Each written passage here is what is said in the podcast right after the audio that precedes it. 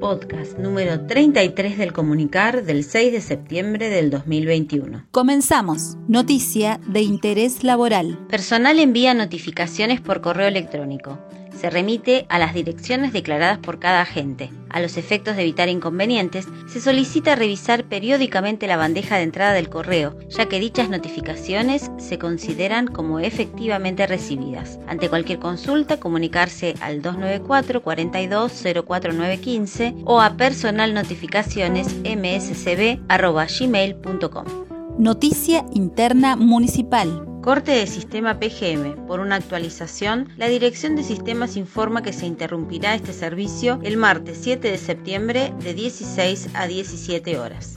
Modifican atención en división bienes patrimoniales. Desde el 6 de septiembre hasta el 6 de octubre, en la oficina se atenderá de 11 a 15 horas y los contactos telefónicos vigentes serán 44 22 960 y 44 00 123. También pueden escribir a patrimoniales mscb.bariloche.gov.ar o patrimonialesmscb.gmail.com. Esta modificación temporal se debe a que la gente a cargo del área se encontrará ausente en ese periodo. A partir del 6 de septiembre, algunos trámites de personal solo se recibirán a través del GDE. Este es el caso de todas las comunicaciones que envían las áreas mediante nota. En esta primera etapa se definió que documentación para tratamiento de proyectos debe enviarse al usuario a Colín Hernández. En tanto, la información sobre permisos de salida y demás comunicaciones como cambios de turno, justificación de ausencia o falta de fichada debe enviarse al usuario C. Rivera. Es importante tener en cuenta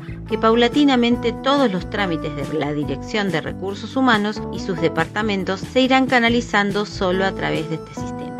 Esto fue una realización del Departamento de Comunicación Interna de la Dirección de Recursos Humanos del municipio de Bariloche. Hasta la próxima.